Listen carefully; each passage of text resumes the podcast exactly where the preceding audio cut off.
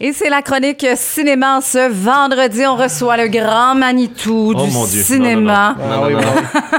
Non, non, non, non, non, non. Il y en a un qui a réalisé un film, par contre, qui est un des Manitou en ce moment du cinéma, hein, Ah oui? qui est euh, à l'affiche dès aujourd'hui, en fait, depuis hier soir, de Batman, Oh! qui est au cinéma No Shore. Donc, I'm Vengeance dans celui-ci. Oh, oh. Il n'est pas juste Batman, il est la vengeance de la ville de Gotham Ça, City. ça sonne comme un vilain, cette fois-ci. Le justicier Est-ce qu'il masqué. est terrifiant, ce Batman? Euh, il est, euh, il est boudeux, ce Batman. Il est euh, en recherche d'identité. OK. Il est en crise d'adolescence. il est euh, riche, billionnaire. Il est perturbé, euh, coudon? il a pas les mêmes problèmes que toi puis moi. OK.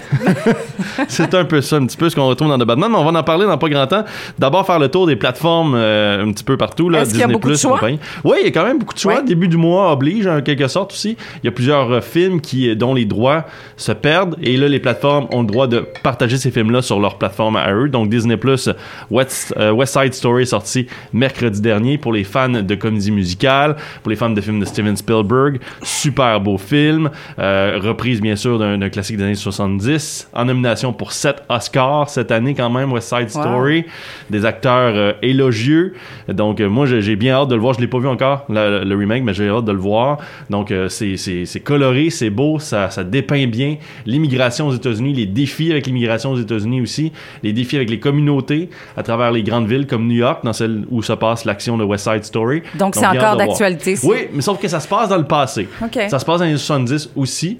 Moi, c'est ce que je reproche un petit peu à ces films-là. Moi, j'aime ça des fois qu'on reprenne ces, éléments-là et qu'on les traduise à l'image d'aujourd'hui.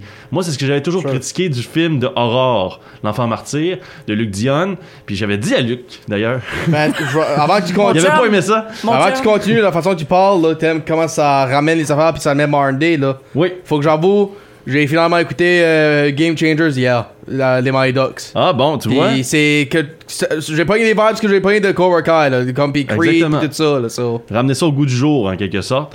Mais c'est plus important dans le sens de, de- aussi de, de faire en sorte de faire comprendre à l'auditeur à- au spectateur qu'est-ce qui se passe dans le monde réel d'aujourd'hui. Parce que des fois quand tu te passes les 70 ben là il y a des gens qui voient juste le premier degré puis qui se disent ben c'est dans le temps ça. C'est plus comme ça aujourd'hui. Mais les choses changent rarement. Moi dans Aurore c'est ce que je reprochais. Moi je voulais voir une jeune Aurore dans un HLM en 2010 à Montréal qui a des problèmes qui se fait battre par ses parents puis la DPJ fonctionne toujours pas c'est ça les vraies affaires. Ouais. C'est ça les vraies histoires qui se passent encore aujourd'hui, mais on les, on, on les montre pas tant que ça. En tout cas, fait que West Side Story, c'est maintenant disponible sur Disney+.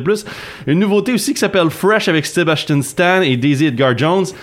Euh, Sebastian Stan est bien aimé par Disney+, lui qui joue dans Pam and Tommy, lui qui joue dans beaucoup de séries Marvel aussi à droite et à gauche. Fresh, c'est un film horreur, comédie, thriller, un petit peu, où est-ce qu'une femme est tannée d'aller sur les réseaux sociaux pour avoir l'amour. À un rencontre un gars dans un supermarché qui est joué par Sebastian Stan, qui l'invite à une date. Elle dit oui, pourquoi pas, je vais essayer. Lui est sur aucun réseau, l'emmène pour un getaway pendant une fin de semaine, et durant cette fin de semaine-là, supposément qu'il va se passer des affaires un petit peu louches. On dit pas exactement quoi, mais on suppose que eux autres ils aiment ça manger de la chair humaine.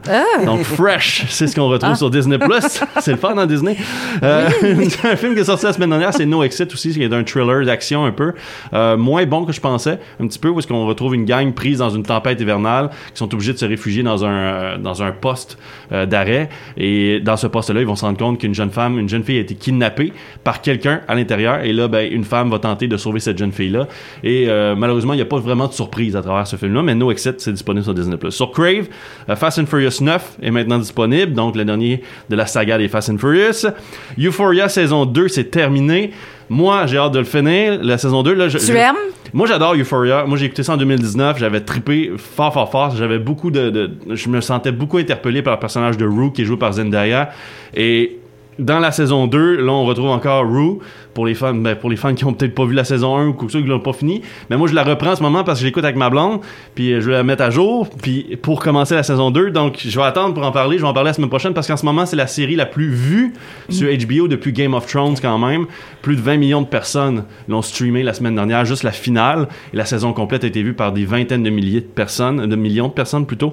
Donc bien hâte de voir ça. Star Trek Picard Season 2 qui est sorti aussi. Donc pour les amateurs de Star Trek, les aventures de Capitaine Jean, Jean-Luc Picard continuent. Mais là, avec la saison 2, et ça, la première saison avait été vraiment levée. Euh, écoute, c'était magnifique de voir euh, Patrick Stewart dans le rôle encore du Capitaine Picard. C'est malade. Et la saison 2 promet encore une fois, mais le premier épisode qui est sorti cette semaine. Sur Illico, Club Illico, le quatrième épisode des aventures du petit Nicolas, le trésor du petit Nicolas. Donc, euh, adapté des, euh, des romans pour enfants des années euh, 2000 euh, à peu près. Donc, il y a eu trois adaptations au cinéma maintenant et une en animation. Donc, c'est quatre aventures. Valérie Lemercier et Karen Merad qui jouaient dans les deux premiers chapitres. Euh, les parents. Dans le troisième, on l'a changé. Donc euh, maintenant, c'est euh, des nouveaux acteurs qui vont jouer dans ce film-là, Le Trésor du Petit Nicolas. Mais bien hâte de voir quand même. Dans celui-ci, le petit Nicolas doit déménager, perdre ses amis. Donc là, il doit trouver un trésor pour empêcher ses parents de déménager.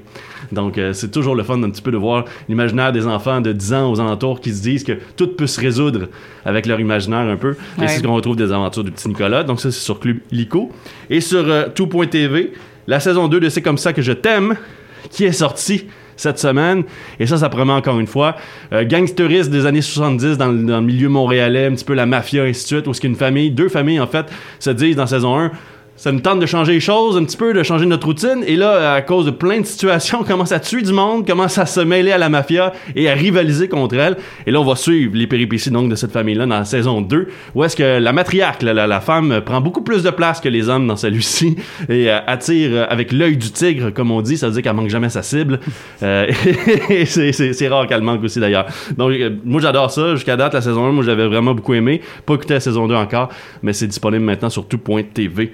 Et sur Netflix, The Weekend Away avec Leighton Meister. Et sinon, Worst Roommate Ever, une série documentaire sur des situations où est-ce que les gens se sont retrouvés étant des euh, colocs de tueurs Oh! ou de personnes qui faisaient des, des, des situations vraiment... Sur Netflix, ça? euh, ouais, Ah, sur Netflix. Donc là, on, on- eux autres racontent comment ils ont vécu ça, les odeurs, des fois, les, les indices qui portaient à croire justement qu'il y a du monde qui c'était assez louche ce qui se passait dans sa chambre ou dans le frigidaire ou whatever. Donc euh, ça, j'aime ça quand même. C'est toujours le fun des. on aime ça, hein, on est curieux. On est curieux à ce niveau-là. Et finalement, bon là, au North Shore, on a Uncharted et Dog qui sont toujours disponibles. Et la nouveauté, c'est The Batman.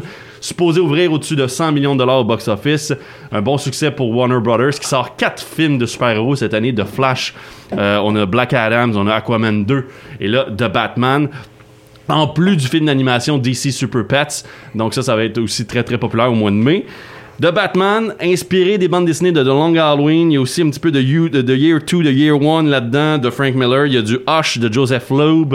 Il y a vraiment du No Man's Land. Il y a du Batman Catwoman. On se rappellera, Catwoman était supposé marier Batman dans les comics à un moment donné, mais là, elle a fait comme non, non, non, je vais marier Bane. Il est allé marier Bane. Bane, il a pogné une crise. Il est devenu fou. ainsi de suite. Il est revenu. Elle a Catwoman, en ce moment- On en ce moment même. On d'un- de les livres tout de suite, là? Oui, ou c'est les les- comics, ça. Puis en ce moment même, dans le comics de Batman Catwoman, en fait, là, ils sont comme revenus un petit peu. là, C'est comme c'est l'amour reine entre Batman et Catwoman. On retrouve cette, Bat- cette Catwoman-là là-dedans aussi. Moi, ça me beaucoup, beaucoup, beaucoup attiré. Zoe Kravitz est malade en Catwoman, elle est vraiment sublime.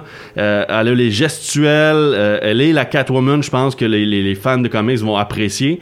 Euh, le Robert Pattinson de Batman, il est boudeux, comme je le dis un petit peu, les cheveux dans, le visage toujours, euh, marche de façon carrée, bizarre un petit peu.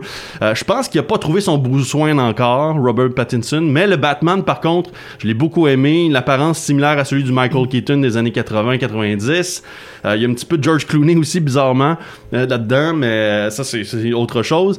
Matt Reeves qui réalise ce Batman-là, qui avait fait un, un chef-d'œuvre avec War from the, for the Planet of the Earth, for, for the Planet of the Apes, excusez-moi, qui était hallucinant. Et Matt Reeves démontre encore une fois que c'est un film d'auteur. Il aime ça faire beaucoup de, de- d'esthétisme. Il, il montre beaucoup de couleurs, beaucoup de cinématographie. Il, mi- il mise beaucoup sur le son, la, la- la scénarisation, ainsi de suite. Mais ça crée des longueurs à travers de Batman. Pour les fans d'action, vous n'allez pas trouver votre plaisir à travers de Batman. A- l'action est très mollo, Ah ouais. très groundé, très terre à terre, parce que c'est un Batman très détective.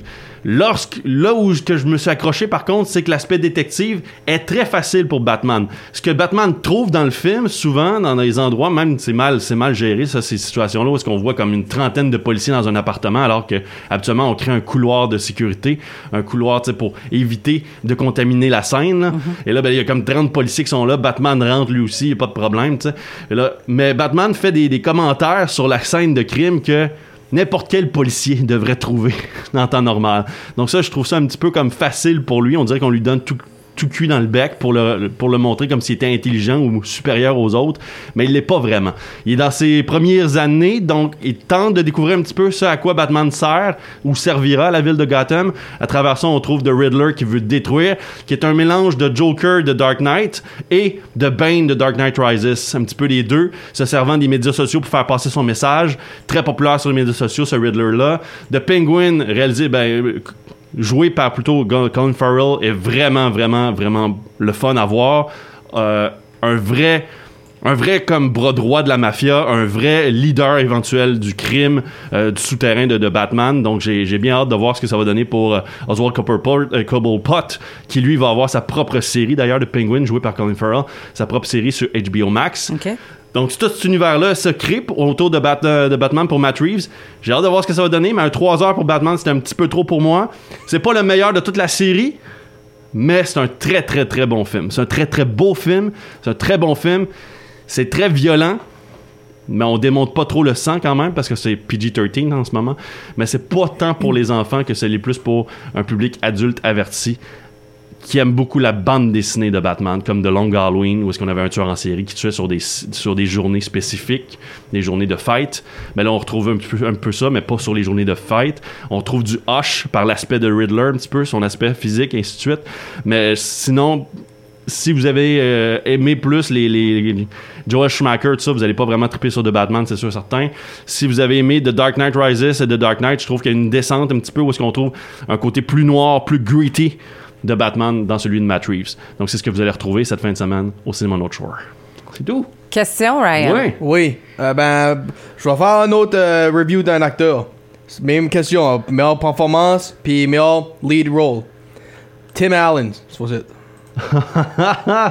Tim Allen, moi, je te dirais que Santa Claus, c'est son meilleur rôle. Son plus connu, du moins. Sa meilleure performance pour Tim Allen, j'en ai pas. Tu n'as pas? J'en ai pas, non. Oh, ben, ben, ben. Je resterai à Santa Claus. Je, non, je trouve que Tim Allen, c'est pas, c'est pas démontré comme un acteur de premier plan. Mm-hmm. Tu sais, à ce niveau-là. Il est Ah, resté dans la comédie. Quelqu'un qui aime Famille. les comédiens comme Jim Carrey, puis il peut pas rêver d'autres euh, Ouais, comédiens. mais Tim Allen n'a pas, a pas élargi son horizon. Donc voilà. Fair enough. Bon cinéma. Bon cinéma. Bon cinéma. Ah, on aura des billets. Ah oui. Oui. Surveillez la page Facebook. Oui. Des billets pour The Batman, donc cette semaine.